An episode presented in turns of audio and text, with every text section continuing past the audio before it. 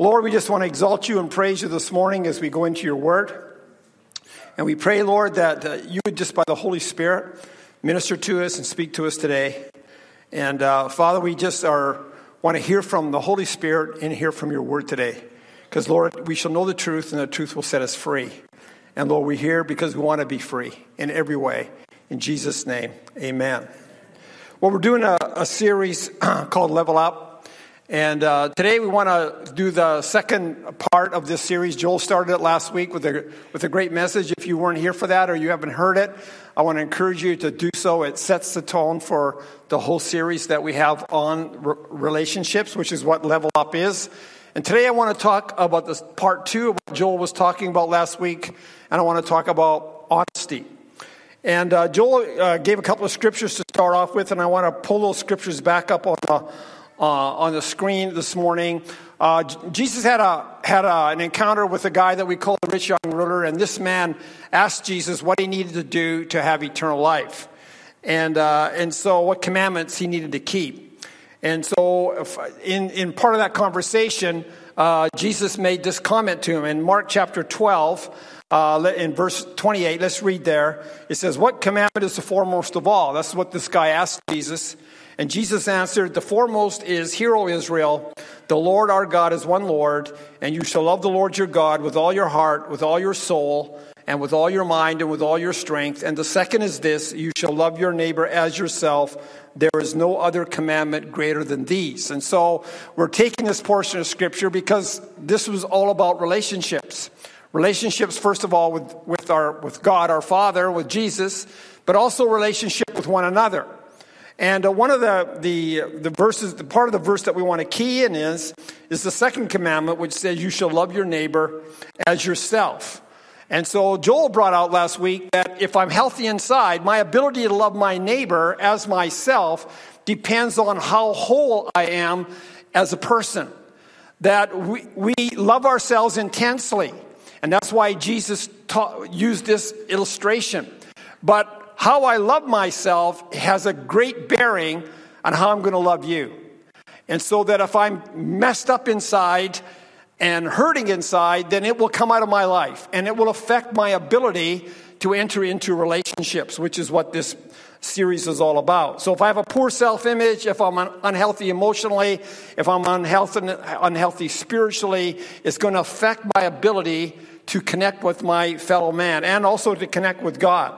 Now, we know that uh, uh, one of the other scriptures we looked at last week was uh, the scripture right in the very beginning in the Garden of Eden, where uh, Adam and Eve, Adam and Eve have fallen uh, and because of Eve being tempted by, by Satan and Adam's straight disobedience, they fell. And uh, God showed up, and he realized that Adam and Eve are now broken. And so he prophesied to the devil, actually, and he gave a prophetic word which affected the enemy and also perfected, also affected us. In Genesis three fifteen, he prophesied this. He said, "I will put enmity between you," that's Satan, "and the woman, and between your seed and her seed. He shall bruise you on the head, you shall bru- and you shall bruise him on the heel." And so the bruise on the head is a fatal wound. And we say, well, when was Satan bruised on the head? At the cross. When Jesus died on the cross, he defeated he defeated, defeated Satan, and Satan received a fatal blow. We haven't yet seen the full outworking of that yet, but it's a, it's a foregone conclusion. But he also said that Satan would bruise mankind on the heel. Anybody here ever had a bruised heel? Ever had one? Anybody see your hand? Ever had a bruised heel? I've had a bruised heel. What's it like? It's extremely painful. And what does it affect? It affects your walk. You don't walk so good when you have a bruised heel. You limp. You hobble. And so when God was prophesying that Satan would bruise our heel, he's not necessarily, he's not talking about our physical heel. He's talking about the bruising that takes place inside of us. And Joel gave the illustration last week about dropping an apple, and you can, if you're at the supermarket, you can drop an apple on the floor, and you know what, you know already that you don't want that apple, so you put it back on the pile, and some other unlucky person comes along and gets it, right? And uh, gets home, and after a few hours, say, "Man, that apple looked great when I bought it. What happened here?" Well, somebody else dropped it on the floor, and you were on the receiving end I know you wouldn't do that, but I know it does happen, right? Uh, so we live in a fallen world that bruises us. Every one of us in this room here this morning, we have been bruised in various ways because life bruises us. We live in a fallen world. It bruises us. We have a sin nature. It bruises us. We have various things that happen to us in our journey through life uh, that are blows that that bruise us. And a bruise is an inner wound. It's not necessarily a wound that you see on the outside, but it's a wound that's on the inside. But what's on the inside, it doesn't take long before it comes to the outside. And it begins to affect uh, our ability to relate to other people. You know, some people have asked this question, you know, if God is a good God, why did he allow this to happen to us? Well, I think a better question is this. Since God is a good God, why do you want it to keep on happening? And so the whole goal of this series, oh man. So bruising, when bruising bruising happens to us, uh, one of the, the most difficult wounds that we can face in life is rejection. And there's probably not one of us in this room here that has not faced rejection at various times in our life.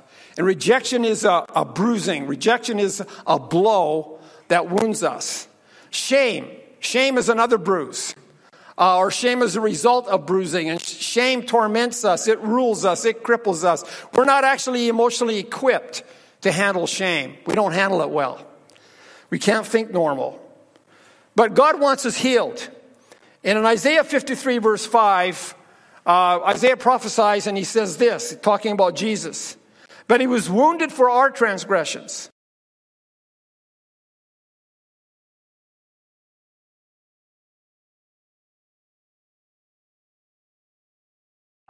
Jesus talked about the fact that he was the Messiah and the Spirit of God was upon him. And he said, the Spirit of the Lord is upon me because he has anointed me to preach the gospel to the poor. He has sent me to heal the brokenhearted, to preach deliverance to the captives and recovering of sight to the blind, to set at liberty them that are bruised.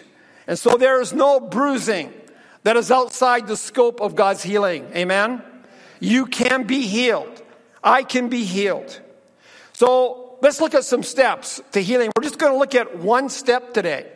Uh, this is going to be a one a one-point message. This is not a three-point sermon. This is a one-point sermon. And what we want to talk about this morning is inner honesty. What brings healing to us is honesty. Being honest about what I, who I am, what I'm going through, what's happened to me. In First John one five, we have an incredible scripture, probably one of the most powerful verses in the Bible, because it's the starting place to describe God's nature. And it says this, and this is the message, First John one five, and this is the message we have heard from him and announced to you, that God is light, and in him there is no darkness at all. Now, what does it mean when it says that God is light, and in him there is no darkness at all? It's actually talking about truth. Light is synonymous with the truth. Darkness is synonymous with lies. So what it's saying about God is he's absolutely one hundred percent true. There's no darkness in him at all. No lie in him anywhere. In fact, so much so that Proverbs twelve twenty-two says, lying lips are an abomination to the Lord, but those who deal faithfully are his delight. What that proverb saying? It's saying this, that God can only enter into relationship with you and I on the basis of what is true. That God will never enter into any kind of dialogue or any kind of connection with you or I based on falsehood, based on lies. He doesn't relate to that. He can't relate to that. He only relates on the basis of what is one hundred percent true. You know, he Jesus had a had a discussion one time with the Pharisees about who their father was. And the Jews were claiming, well, Abraham was our father. And, and Jesus came along in a shocking way, said, no, he's not. The devil's your father. He, he told them the truth. He said, hey, Jesus, couldn't you just soften that a little bit? I mean, couldn't you just kind of, you know, take the edge off of that? Did you have to be so blunt? Did you have to tell him, listen, your father is the devil? Let's read it in John eight forty-four. He says, you are your, you are of your father, the devil, and you want to do the desires of your father. He was a murderer from the beginning and does not stand in the truth because there's no truth in him. So in this verse, Jesus describes the nature of the devil. What's the basic nature of the devil? He's a liar. He's a liar. He cannot tell the truth. There is no truth in him at all. God is totally light. Satan is totally darkness. God is totally the truth. Satan is totally a lie. Anytime you and I are listening to him, you're listening to a total liar. Whenever he speaks a lie, this is what he said. Whenever he speaks a lie, he speaks from his own nature, for he is a liar and the father of lies. That's a description of the devil. Can I tell you, what's the definition of evil? The definition of evil biblically is untruth and dishonesty. You say, well, I thought it was pride. No, it's not pride. Pride is simply being dishonest about your nature. It's a false view of yourself. When I am proud, when I am boasting, when I'm when I'm puffed up, it's really what I'm doing is a, is exposing to you that I have a false view of myself. It's a lie. It's not the truth. So the, the root of evil is lies. And so you can't relate to anybody based on a lie. You can't have a relationship with God that's based on lies. You cannot relate successfully to other people if it's based on lies. It doesn't work. The relationship eventually will suffer, and if the falsehood continues, the relationship will eventually cease. God is committed to reality. He only works through the truth. Let's look at First John one six. That's why religious posturing, that's why God hates religion. It's a lie. Uh, image, image casting is not, if it's not true, it's a lie. He, he doesn't relate to it. In First John one six, it says this: if we say that we have fellowship with him and yet walk in the darkness, which is what? What's darkness? Lies. If we walk in the darkness, we lie and do not practice the truth. But if we walk in the light, as he himself is in the light, which is the truth, we have fellowship with one another. And the blood of Jesus, his son, cleanses us from all sin. If we say that we have no sin, we are deceiving ourselves, and the truth is not in us. If we confess our sins, we know this verse. If we confess our sins, he is faithful and righteous to forgive us our sins and to cleanse us from all unrighteousness. If we say that we have not sinned, we make him a liar, and his word is not in us. And so it's clear that the truth is the basis on which we can have fellowship, relationship with one another. It's so important. It's so critical. So God is calling us into truth. See, well, I don't know if I can do that. You know, you can. If you're a Christian here this morning, if you're a born-again believer, let me tell you how you got saved. You got saved through an act of honesty. That's how you got saved. Because you, if you, you can't become a Christian without admitting that you're a sinner. You can't become a Christian unless you say, you know what? I am a mess. I am a sinner. I need a Savior. I need Jesus. Unless you come to that place where you realize who you are, that you need a Savior, you can't become born again. You can't be a Christian. And so you got, you became, you, you entered into a relationship with God on the basis of, of, a, of an honest confession. Of just simply being real, of just simply being who you are. That's how you and I got saved. You admit who you are. You don't confess just your sins, you confess your sinfulness. I am, I am, a, I am a sinner, saved by grace. I confess my sinfulness. I confess that I have a fallen nature. You admit who you really are. But the very same thing that brought you into the kingdom is what keeps you moving on in the kingdom, what keeps you moving forward in the kingdom. I love this verse in Colossians two, verse six, which says, as you therefore have received Christ Jesus the Lord, so walk in him. How did you get, how did you receive Christ Jesus the Lord? You did it through an act of honesty. How do I move forward in God? How do I grow as a Christian? How do I grow as a disciple? The very same way, I just keep telling the truth. First of all, to me, about me. And then it enables me to tell the truth to you and to the Lord. That's how I grow as a Christian. That's how I become a disciple. You know, you remember how it felt when you first got saved? Maybe you don't. Maybe you grew up in the house of God and you don't have a clear time, but I do. I remember when I got saved. I remember when I asked Jesus to come into my life. And how you say, well, Dave, how did you feel afterwards? I mean, if I was being inter- interviewed by a, a T V reporter, they the first, well, their favorite question is, how do you feel? What were you thinking at the time? Uh, how did I feel? I felt amazing. I thought, whoa. I felt like a load of bricks just fell off my shoulder. I just felt so clean. I just felt so clear. I just thought, whoa, this is amazing. You know what? I can live like that all the time if I want to. I just have to keep telling the truth, right? That's all I have to do. I didn't say it was easy. I'm just saying it's simple. But it's not just being honest about your sins. It's being honest about everything. It's about honest, being honest about how you feel, about your hopes, about your dreams. Honest about your failures. Honest about my fears. You know, fear is a result of bruising. Did you know that? And fear drives so many decisions in our life. So many of our decisions that we make, so many of our reactions are based on fear. So much of our anger is based on fear.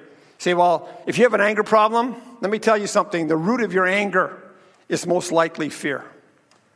That's what drives anger. So I, if you're if you're finding yourself blowing up or angry, you need to ask yourself one more question. What am I afraid of? Because there's likely fear that's feeding your anger. See, I want to get rid of my anger. I want to I want to get rid of the anger. In order for you to get rid of your anger, you got to get rid of your fear.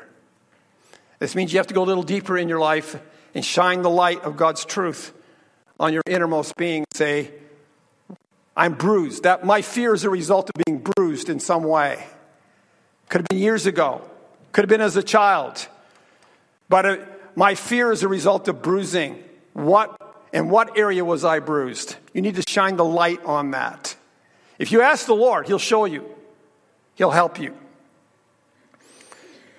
You know, one of the interesting contrasts in Scripture uh, is King Saul versus King David. We, we know those two stories well. And when you look at King Saul and ask yourself this question, how many deep relationships did King Saul have? I think the answer is none.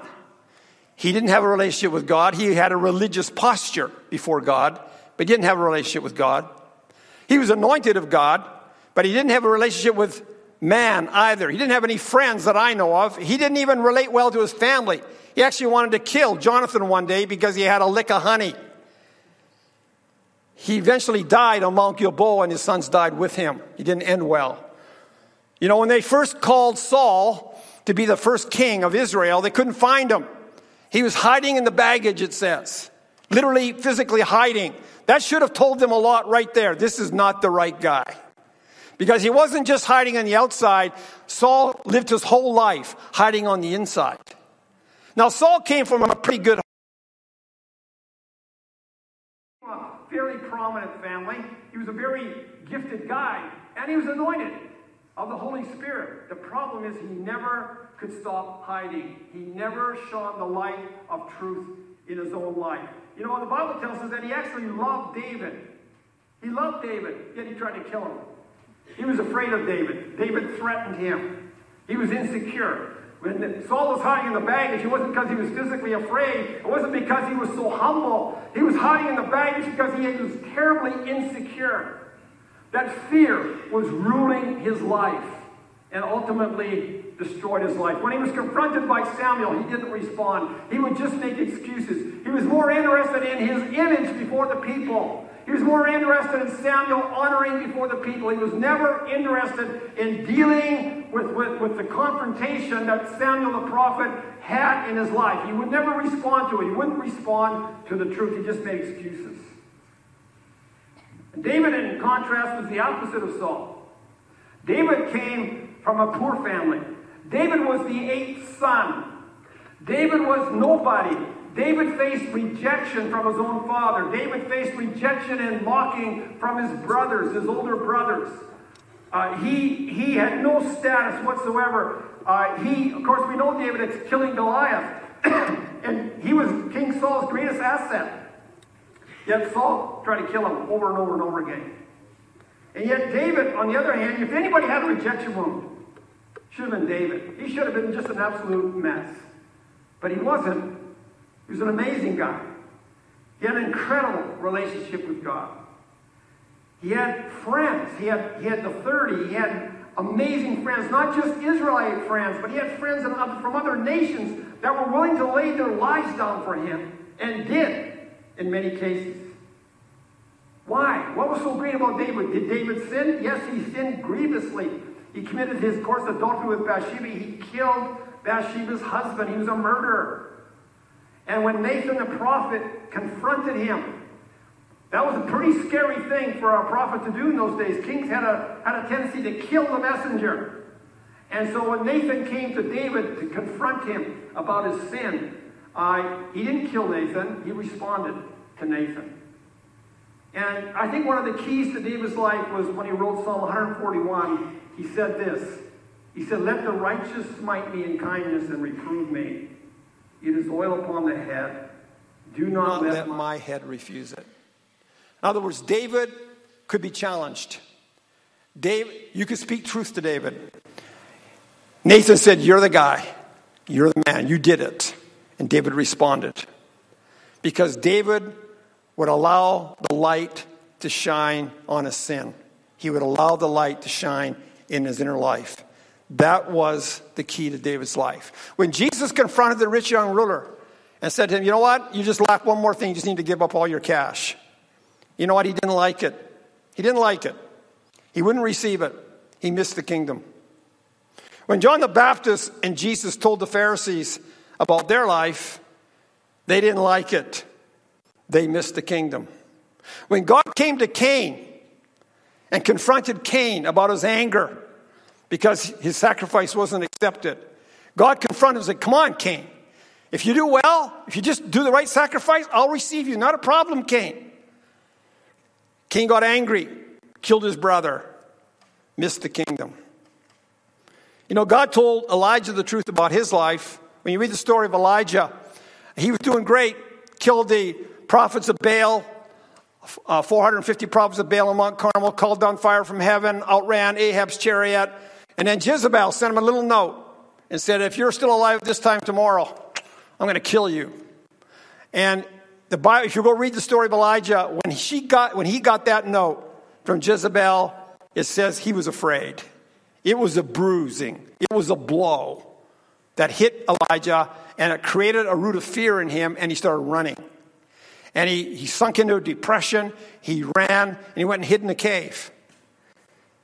And it's interesting that when God showed up, he asked, he kept asking Elijah this question. "Hey, Elijah. Hey, what are you doing here? What are you doing in this cave? Hey, Elijah!" And Elijah would make excuses. "Oh, well, man, they, you know, uh, you know, I killed all the prophets of Baal, and Israel didn't respond, and I'm the only guy left." And he was really mad. He was angry. He was blaming God. He was blaming Jezebel. He was blaming Ahab, and he was blaming the nation of Israel. "You guys didn't respond. I gave it my best shot. It called fire down from heaven, and it didn't work. And we didn't have revival. And now they're trying to kill me. Now they're trying to take my life. I'm the only guy left." And what does God tell him? Uh, "not true, Elijah. I got seven thousand more that haven't bowed the knee to Baal. You're not the only guy left." And so God just kept telling Elijah the truth. Kept just digging in. "What are you doing here, Elijah? What are you doing here, Elijah? It's time for you to get over your, your hissy fit. It's time for you to get over your anger. It's time for you to humble yourself, boy." And he came out, and of course, he responded. And God recommissioned him. And he continued on and fulfilled the ministry that God had for him. He didn't like it, but he responded. Can I say this to you? The truth that will set you free is always the truth that will offend you the most. I'll say it to you again. The truth that will set you free is always the truth that will offend you the most. And so when the truth comes, you stand at an intersection. Many times, if you want, you can become offended. You react. You can become offended at that truth. But you know what? That is the very truth that will heal you, that will set you free. And so we have examples of people who got offended at that truth with, with dire consequences. And then you have people like David, people like Elijah, who responded, and they went on to even greater things. If you read the Psalms of David, you will see that David always applied the truth to his inner bruises and was healed. You know, after he he uh, he committed the sin with Bathsheba, and after he murdered her husband, he wrote Psalm fifty-one. Now, we don't have time this morning to read the whole psalm, but the psalm shows you his confession, how David let the truth begin to shine in on his life as to why he did such a horrible thing. And he says, and I'll just quote part of it. He says, "Behold, you desire truth in the innermost being." That's what he says. That's what David writes. "You desire truth in the innermost being. And in the hidden part, you will make me know wisdom. Purify me with hyssop, and I shall be clean. Wash me, and I shall be whiter than snow. Make me hear joy and gladness. Let the bones which you have broken rejoice. Sins and blot out all my iniquities. Create in me a clean heart, O God." What is a clean heart? It's a heart that bathes itself in the truth. And, and renew a steadfast, steadfast spirit within me, and do not cast me away from your presence, and do not take your Holy Spirit from me. Restore to me the joy of your salvation, and sustain me with the willing spirit. Can I say to this, this to you, church? You're only as sick as the secrets that you hide. Those secrets that you hide from God, and ultimately you hide them from yourself. If you're in denial, you're not in touch with the truth. And you can't, you know, if I'm in denial, I have maybe negative feelings and all kinds of bad feelings inside. And, and, I, and I, if I'm in denial, I can never get rid of those feelings. I can never deal with them because they're, they're true. Those feelings are true and you're not. And that's why you can't get rid of them. You can't touch the bruised areas in your life, and God won't touch them if you will not allow the light to shine on those bruises. And so when we're truthful about who we are, and then you'll find out that God begins to come in and begins to help you and begins to heal you. The most powerful thing you can do is look in the mirror and tell yourself the truth. Just never mind all this stuff, never mind all excuses, just tell yourself the truth. That's the way to, that's the way to become whole. And one of the strongest, most manipulative fears is the fear of rejection. It's one of the worst. And if you're controlled by that fear, then you become manipulative. You become controlling. You begin to reject. And when you start rejecting others, you start in, inflicting the same wounding on others that you wounded with yourself. And you're not, you can't, you don't have great relationships because if I'm not, if I'm not genuine, I can't have genuine relationships because it's not real. You can only relate to somebody on the basis of what's real. Anybody that has strong, lasting relationships, that means there's truth in that relationship. That's why it's real. That's why it's strong. Let me just kind of close this by, let me, let me go on a little bit of a tangent. It's part of it. But one of the problems in our society today is that we're really, we're really big in our society on self-esteem. And, uh, and we emphasize it. And I've seen it with parents with kids. I've seen it, I've seen it in society. And we tell our kids this, you know, you can be anything you want. You can be anything you want. We try to we try to pump up our kids' tires. You can be anything you want. You, you just, you know, you want to be a doctor, you can be a doctor. You want to go play in the N H L, you can be play in the N H L. You can just, you want to be a star in a basketball court, you can be a star in a basketball court. You want to be the top of your class at school, you can just be anything you want. You know what? That's not true. Stop it. Stop it. It's a lie. It doesn't work. You're actually hurting your kids. But our society emphasizes self-esteem, but they do not emphasize self-awareness. And there's a big difference between self-esteem and self-awareness. Self-awareness is telling yourself the truth. Self-esteem is a lie in many cases. Now, I believe that our kids should have good self-esteem, but not by me pumping up their tires artificially or telling them lies. That does not help my kids or my grandkids. Self-esteem is this idea that kids need to have a positive outlook on life. I agree with that. I think our kids do need to have a positive outlook in life. They need to love themselves, but they need to love themselves in a right way. And I think that What's happening in our society is killing our kids, ruining our kids, not helping our kids. You know, when my kids were young, I was more concerned about their, Joel and Tracy's self-awareness than I was about their self-esteem. Now, I encouraged my kids, but I did not lie to them. I told them the truth. And I was more concerned that they could tell themselves the truth about life, about who they were, who they are, that they could face the truth about themselves. I was more concerned about that, because if they have good self-awareness, they will have good self-esteem. Self-esteem comes with self-awareness. So as a parent, I want to concentrate on self-awareness, not on self-esteem. One of them say, well, how do you know how your kids are doing? Well, some people say, well, I, I really watch how my kids interact with their peers. Well, that's good, but I, I, I watched how my kids interacted with adults. I want to see how Joel and Tracy could handle himself with an adult, in a conversation with an adult. That will tell you more about your kids than watching them relate to their peers. How do they relate to adults? Can they can they actually engage in a conversation? Uh, because adults are more obviously more intimidating, they're more mature, they're stronger. How, how, how does my kid line up in that kind of environment? And I've seen kids, they don't know how, they don't know how to respond to an adult. They turn away, they drop their head, they go hide in the corner, they refuse to talk. What's that telling you? It's telling you that, you know what? My kid needs some work in the area of self-awareness. And I need to help them. I'm not against self-esteem if it's based on what's true. But what makes you successful in life is self-awareness. And I want my kids and my grandkids to be successful in life. What many parents miss is that if you raise a kid who's self-aware, you get self-esteem thrown in.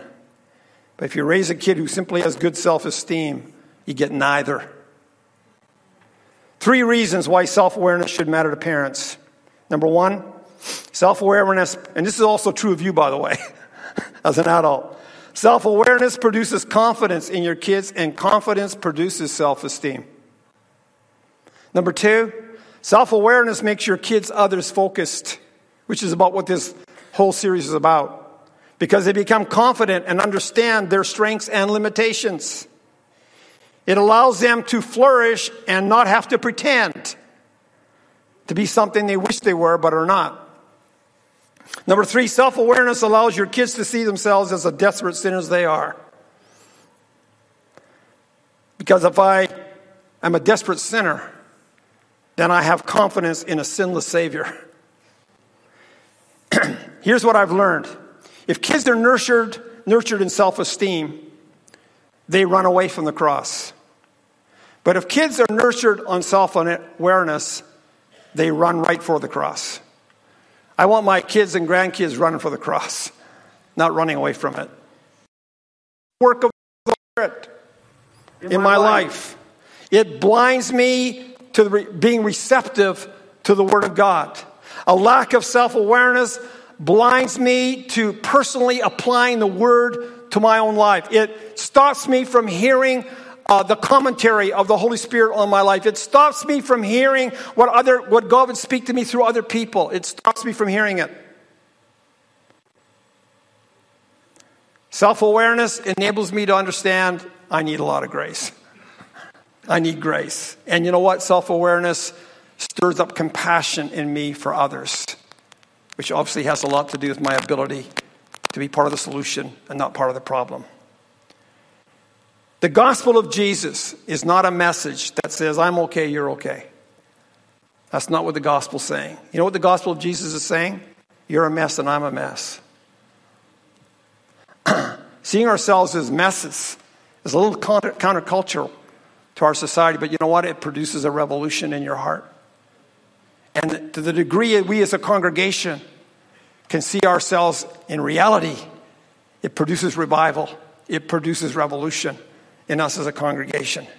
Let me tell you about Harvest City Church. If you're looking for a fellowship of the self-righteous, you came to the wrong place. This is not it.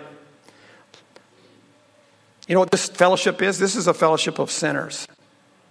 That's what Harvest City Church is. You say, well, you got, hey, Dave, you got a lot of, you got a lot of great people here. That's right, we do. They're all sinners. We have a pastor who's a, who's got a sin issue. He's got a, he's a sinner. Did you know that? And he got a former pastor. He's a sinner too, right? And even his wife, even the former pastor's wife is a sinner. It's hard to believe that. You maybe have never seen her sin. I've only seen it once, one time. Uh, she's going to preach in the series somewhere on the line. Probably in trouble here. Um, but can I tell you something? We're a company of sinners who are opening themselves up to the amazing grace of God. That's who we are. So if you came to this church thing and, well, you know, I'm, I'm expecting perfection here, or I'm expecting, uh, you know, that I would never be offended or no, no never, never be uh, hurt. Hey, this isn't the right church for you. I don't know where that church exists, but it isn't this one. This is a real church, right, with real people at all different stages of their journey. And if we're all self-aware, we'll, we have we have forgiveness and tolerance for one another. If we're not self-aware, we won't. That's what it boils down to. If we're self-aware, we'll have genuine relationships here. And I believe there's many, many people in this congregation that have good self-awareness skills. And you can have genuine fellowship and relationships with them. But you know what? The issue is not others. The issue is me. Do I have good self-awareness skills? Can I speak the truth in my own life? Am I honest about Dave Wells? Can I hear the Holy Spirit's commentary? Can I hear the commentary through you? Can I hear that? That's the that's the key. That's the key to relationship. That's the key in marriage. That's the key with your kids. That's the key in the body of Christ. That's the key in your relationships at work. It's always, it's just the key. Let's stand.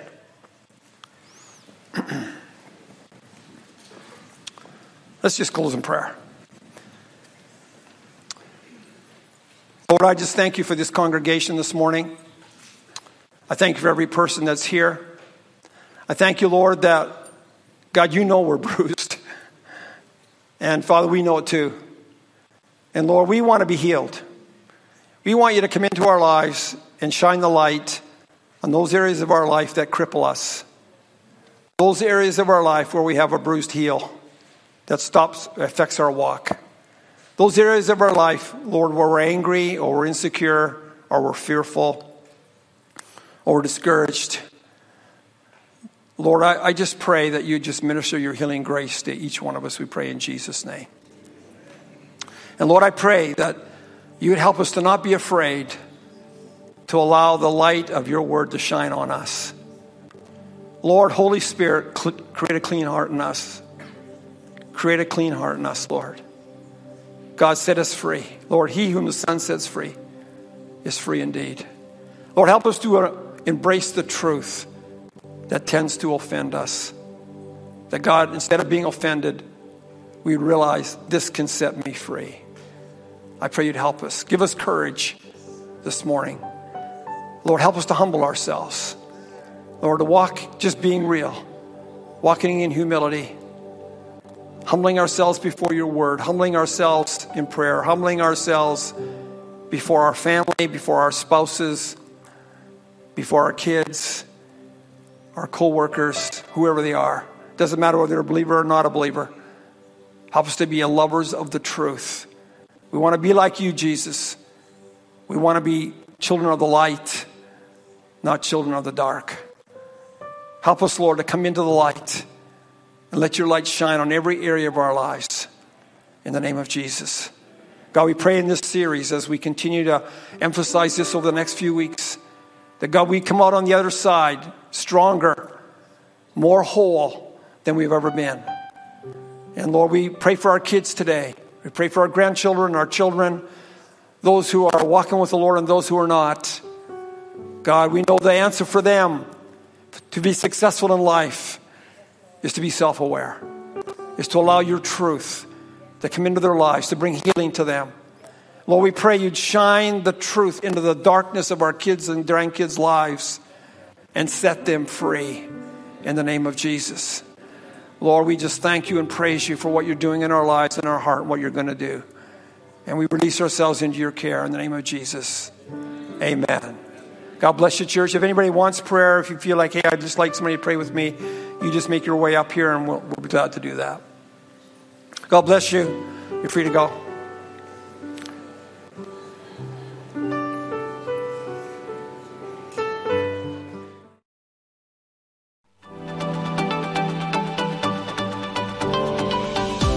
Hey everyone, I just want to thank you so much for taking the time to join us today. We hope you enjoyed it and found something that spoke to you or blessed you in some way. That really is the heart of Harvest City Church, that you'd take what you've heard, learned, or experienced here, and then go out and share that good news with others. So go ahead and post this video to your page, start conversations, and who knows the lives that God could transform through it. If we can support you in some way in this season, please let us know. Maybe you've decided to dedicate your life fully to Jesus. We want to hear about it and celebrate with you and help you in those first steps. Connecting in to share the joys and the struggles of life is why we're here. Finding community is super important too, so if you're wondering about any of our programs for kids, youth, or adults, just reach out to us by phone or at the link below and we'll be in touch. To all of those who are partnering financially with us, thank you for your investment into the kingdom of God. It allows us to do what He's calling us to and reach even more people. For more info on that, go over to harvest connect dot c a slash give. If you haven't already, be sure to check out our live stream chat area at harvest connect dot c a slash live. It's a great place for interaction, commenting, prayer with our online hosts, and more. And don't forget to like and subscribe to our social pages and all that good stuff too. Take care, keep living your call, and we'll see you again real soon.